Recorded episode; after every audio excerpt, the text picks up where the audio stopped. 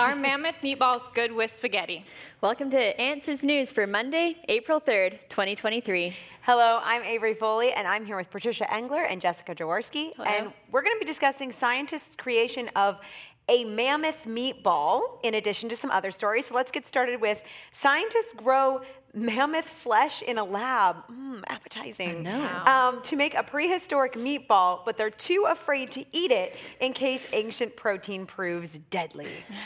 Should they have thought that through a little bit, maybe beforehand? Maybe. Well, originally they wanted to make a dodo meatball, but then they didn't have the DNA for dodos, so they went with mammoths instead. So when it says mammoth meatball, they don't mean mammoth in size. They mean mammoth in, like, literal mammoth. Woolly mammoth. Yeah. There's companies out there that they have an interesting name, cultivated meat companies, which, again, super appetizing sounding. And what they're doing is trying to grow meat in a lab, basically, instead of how we traditionally harvest meat from farm animals. And so they decided to come up with something a little more unique. And they took the DNA sequence from mammal muscle protein, and they filled in the gaps with elephant DNA, because mammoths and elephants, same created kind. So they filled in the gaps there with elephant DNA, and then they put them into the myoblast stem cells of a sheep and grew it into a mammoth meatball that they now will not eat, because they're like, humans haven't really interacted with mammoth proteins in a long while, so they don't really know how our human immune system will react to it, so they're not going to eat it, but they did make it.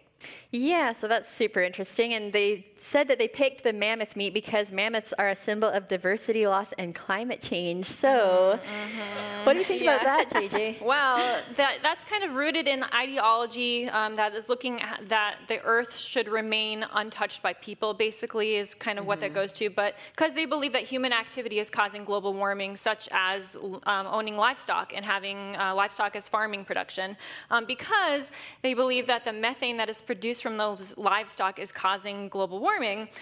So there are some areas that are actually taxing farmers because of the methane that their livestock is producing.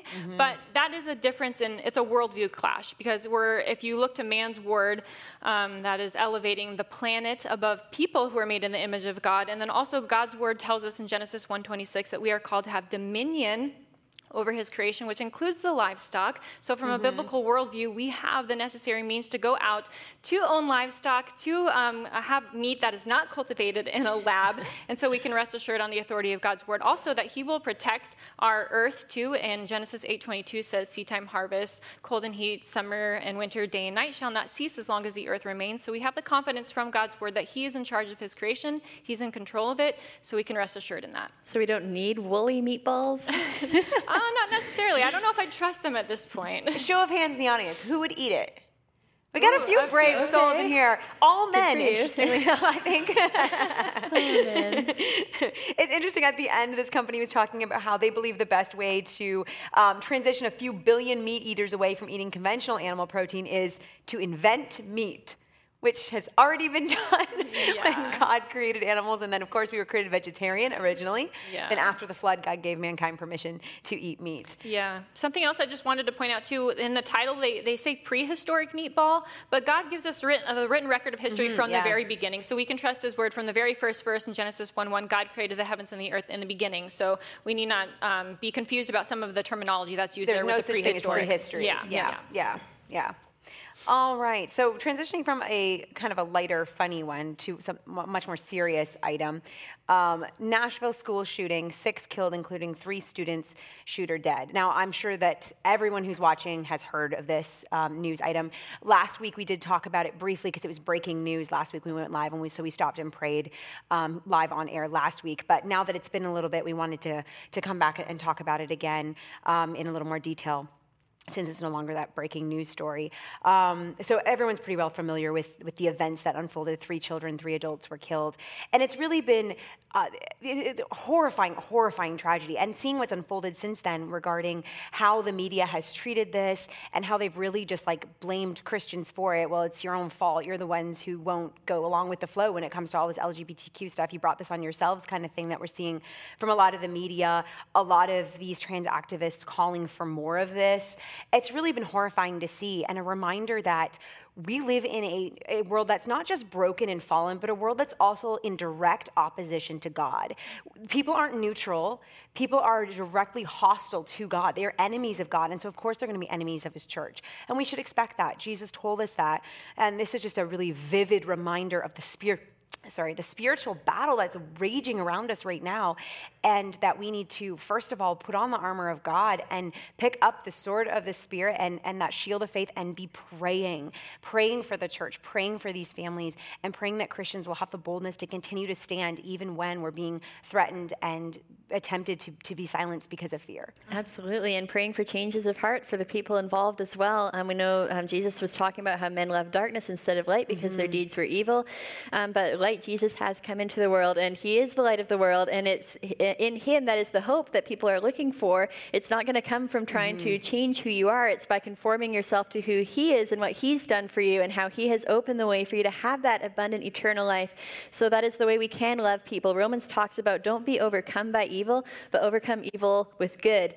And we were at a really great conference just this past week, actually, Answers News, and talking about that a lot, and how as Christians we need to continue doing what Christians have always done, living in a hostile environment, but overcoming evil with good and shining the light of Christ and living for another kingdom. We're citizens of heaven. It can be easy, especially as young people, we can kind of freak out a little bit like, whoa, there's all this hostility against Christians. What if we don't get to live a normal life like our grandparents did and get to check off all those earthly boxes? But we aren't living for this world. There's another kingdom, and we just might need a little bit of a reset within the church and within young people that that's what we live for. We don't have to worry. None of us knows how long we're going to live anyway. It's in God's hands, and we need to be seeking first his kingdom. We can build our foundations and live for the gospel. Yeah, amen. Very well said. And I just wrote down Psalm 145. A lot of people wrestle with, why would a good, loving God allow wickedness to prevail? And Psalm 145, 17 through 21 says, "The Lord is righteous in all his ways and kind in all his works. The Lord is near to all who call on him, to all who call on him in truth. He fulfills the desire of those who fear him. He also hears their cry and saves them. The Lord preserves all who love him, but all the wicked he will destroy. My mouth will speak the praise of the Lord, and let all flesh bless his holy name forever and ever." God is not sitting idle. He is still working, and he is still seated on his throne. Absolutely. Yeah, a really great resource if you're struggling with some of those questions of how could a loving God allow things like this to happen. Ken Ham, our founder and CEO, has a book called How Could a Loving God? That is an excellent, really real look at why this happens, and how we can put our hope and faith in God and in Christ. And also the conference that Patricia alluded to, our women's conference, that was an amazing just time of diving into that, and that'll be eventually available on answers.tv, so you can subscribe there to get all that content. All right, our next one here, coming from the UK, Bible College fires professor for tweeting against homosexuality, threatens to report him as a terrorist. A Bible college, you heard that right. A Bible college. Yeah. Yeah, so the Methodist, this is from a college that's associated with the Methodist Church in the UK, and clearly not a college that stands on the authority of the Word of God. One of their professors tweeted that homosexuality is invading the church. Evangelicals no longer see the severity of this because they're busy apologizing for their apparently barbaric homophobia, whether or not it's true. This is a gospel issue, by the way. If sin is no longer sin, we no longer need a savior. So that's what he tweeted, and because of that, this Methodist Bible College, Cliff College in Derbyshire, England, actually terminated his employment and has issued a threat to report him as a terrorist to the government. Wow. Yeah, it's a distortion, honestly, of God's design and his purpose and order in his creation, and the institution of marriage, too. In Genesis 1:27, it says, male and female, he created them, and it's also reiterated in the New Testament in Matthew 19:4, when Jesus himself says, have you not read, he who created them from the beginning made them male and female. So we see God's good design in the institution of marriage between one man and one woman, so we shouldn't, as Christians, call sin good when God clearly describes it as sin. Yeah, absolutely. And thinking of kind of redefining some of those terms, we're seeing here so many redefinitions lately in culture, and here's another one, redefining terrorism. It used to mean that terrorists were the type of people who went in and, say, shot people like what we're seeing now, but that's totally been turned around.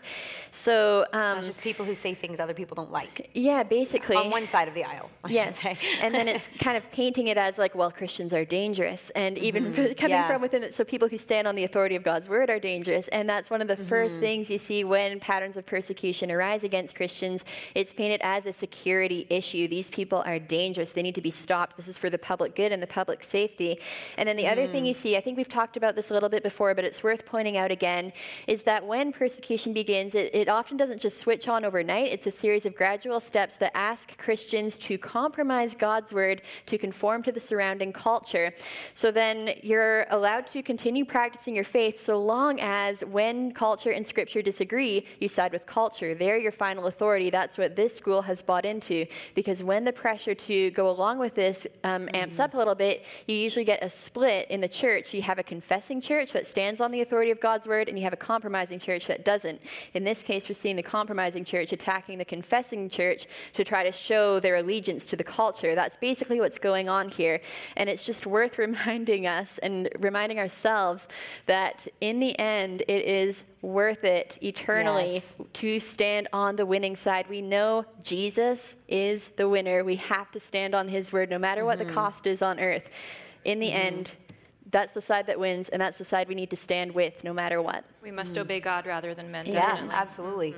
In the article towards the beginning, when the author of this article was talking about the Methodist Church and how this denomination, at least in the UK, has completely embraced homosexuality and the LGBTQ movement, feminism, and other leftist causes, at the expense of the gospel. And that is so true. They've traded the truth of what the Bible teaches about sin and about the Savior, the good news of Christ and why he came, for really a false gospel that can't save. So they've lost what's unique and precious and most important about Christianity, the authority of the word of God, the message of the gospel, for what? Like now they don't have the real hope to offer people. Now they don't have the real answer to give to people. So they've given up what they needed to give the world in exchange for giving the world exactly what the rest of the world is already giving them. Yeah. You can't call yourself a Bible college if you're not looking to the objective standard of the Bible.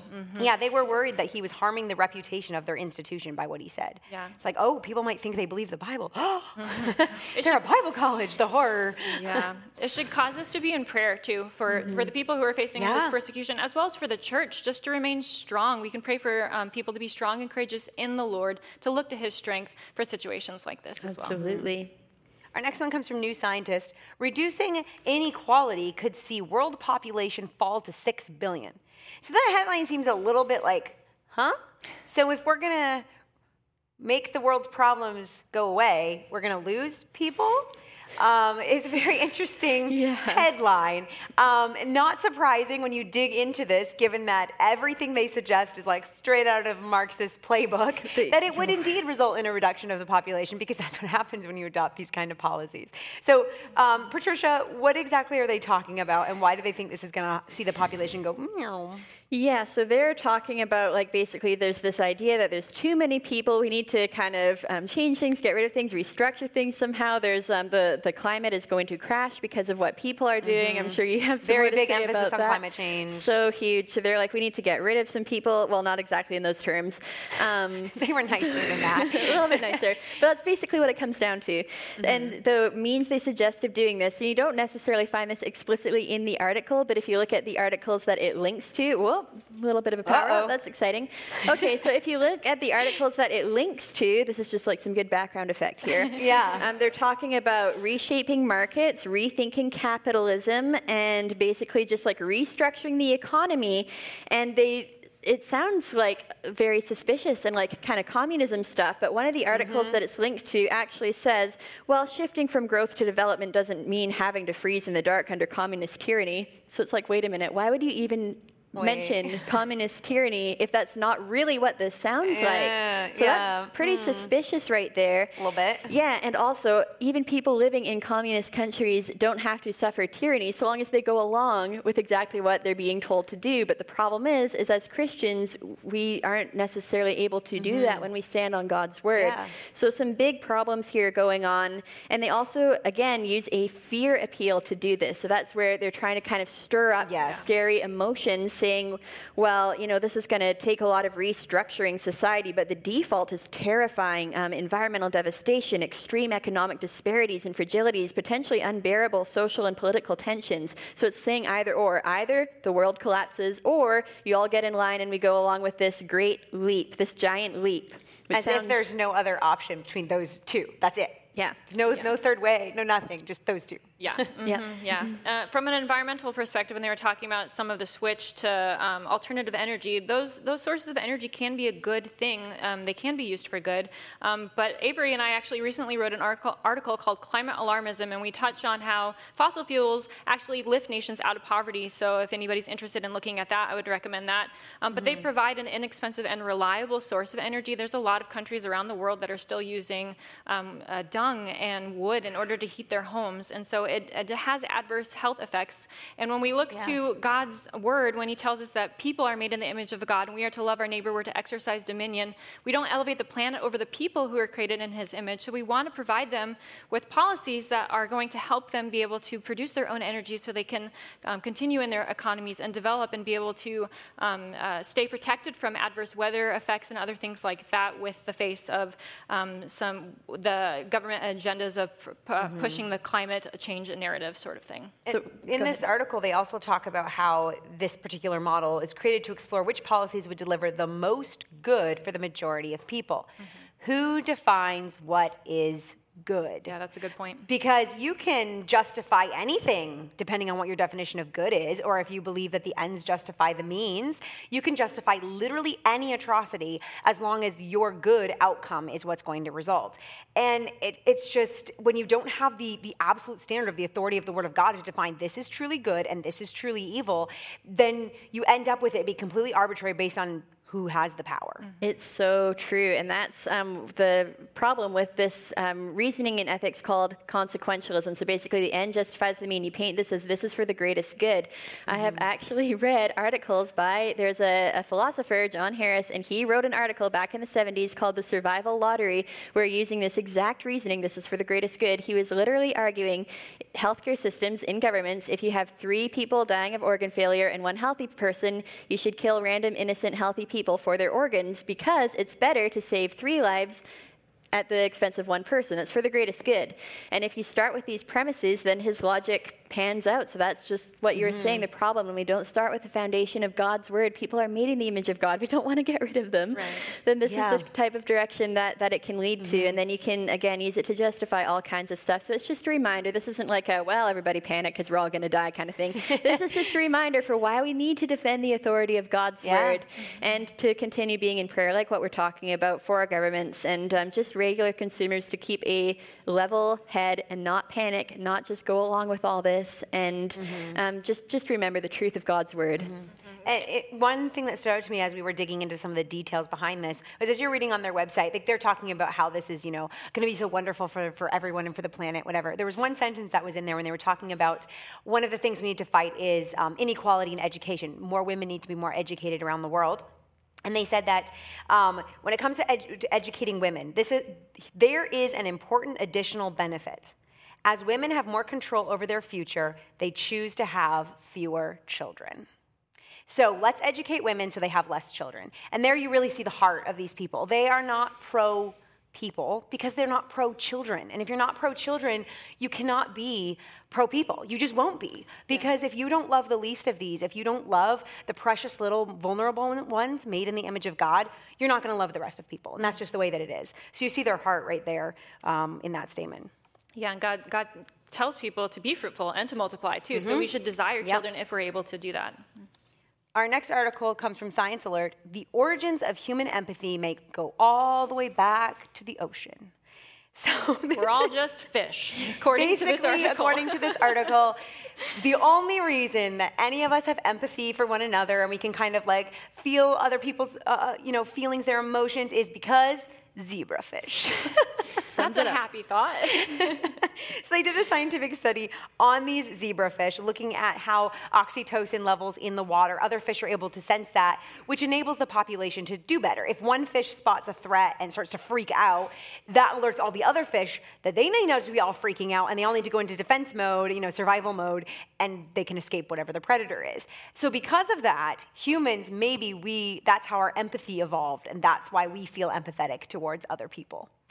Yeah, it's rooted in the evolutionary ideology that we all just stem from a common ancestor. And they actually say in here, central to emotional signaling in animals, such as ourselves, is the peptide oxytocin. So they're alluding to us as being animals. But when we look to God's word, we see in Genesis that he tells us fish were created on day 5, and land animals and man on day 6. And man is distinct from all the animals because we are created in the image of God. Animals are not.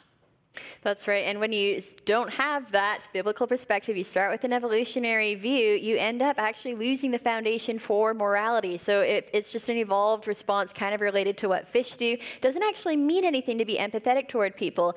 And again, there are philosophers who argue in these lines. I actually was reading an essay recently by a guy named Michael Ruse. He's a professor, and he has an evolutionary foundation. And he says, based on that, how then do I justify my substantive ethical beliefs, my beliefs about ethics? What's right and wrong? What should we do? He says, I simply claim that there is no justification. I think substantive ethics, claims like love your neighbor as yourself, are simply psychological beliefs put in place by natural selection in order to maintain and improve our reproductive fitness. There's nothing more to it than that.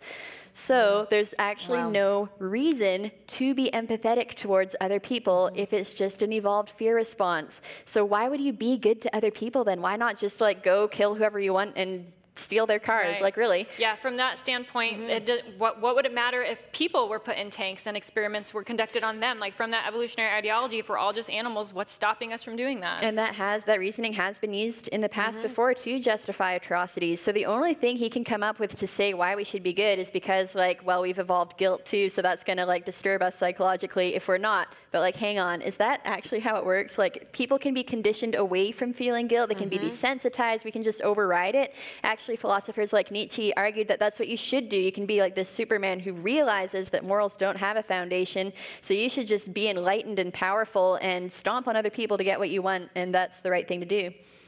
But when we look to God's word, it's not quite it's not quite the ethic we get from the word of God, which says love your neighbor as yourself. That's not just something natural selection invented. That's something that our Lord and Savior actually said and commanded us to do. Amen. So no, the origin is human empathy. Do not go back to our zebrafish ancestors. It goes back to us being created in the image of God, and God has given us a conscience, and he's given us morality, and only when we go to God's word do we have an absolute standard by which we can say this is right and this is wrong. And if you want to learn more about some of the things we've been talking about with what foundation do we use for determining these things? What about Marxism? All that.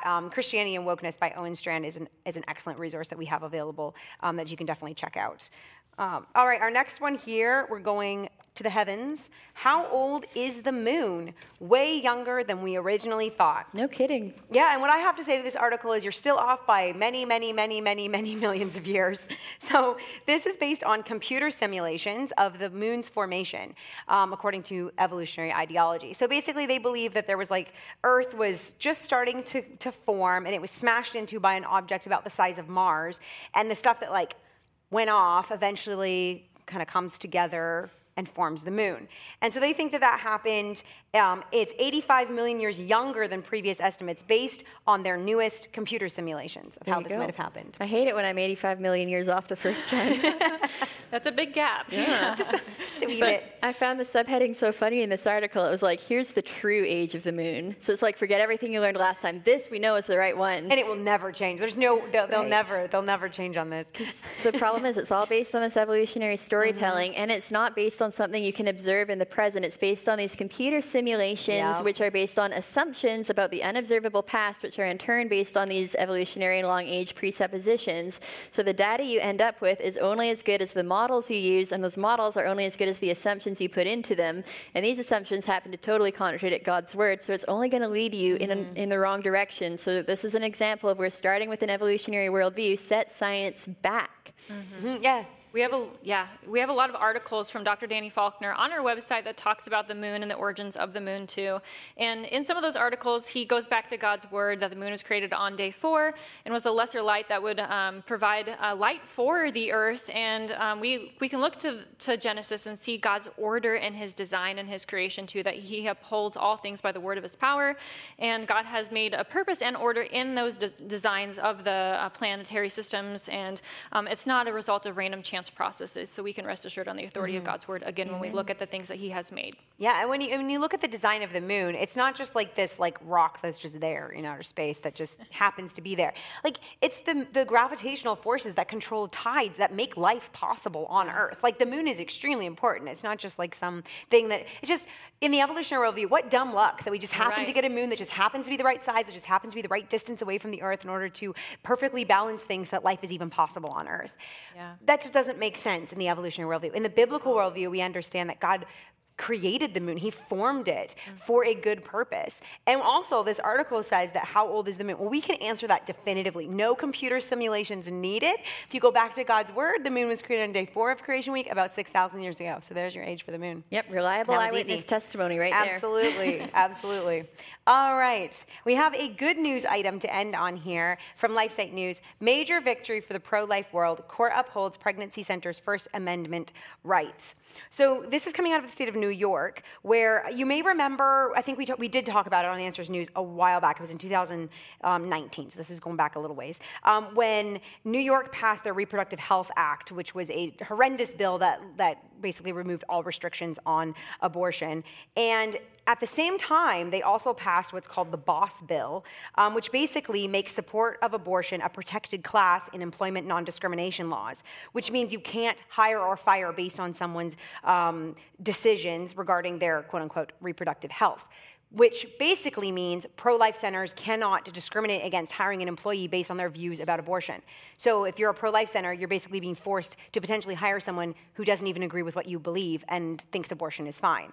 Obviously, you can see the problems with that when it comes to pro-life groups wanting to maintain their pro-life beliefs and be actually truly pro-life. So this has been in the courts, and basically they just had a victory because the U.S. Court of Appeals for the Second Circuit reversed a decision by a lower court to not dismiss it. So now it's not been dismissed anymore. It's going back to a different court. So it's, yes, it is a victory because things are moving forward and they're continuing to fight this. Yeah, so they still have to win the case, but at least it's not being thrown out. Yes. Absolutely. Yeah, and we can be in prayer for this case as well as it proceeds, that God's word would, that God would be glorified through this, and that we would uphold the sanctity of life. Amen, absolutely, and continue to defend human life. I mean, things like the Nashville shooting remind us that devastation and outcry is the right response when we see kids being killed.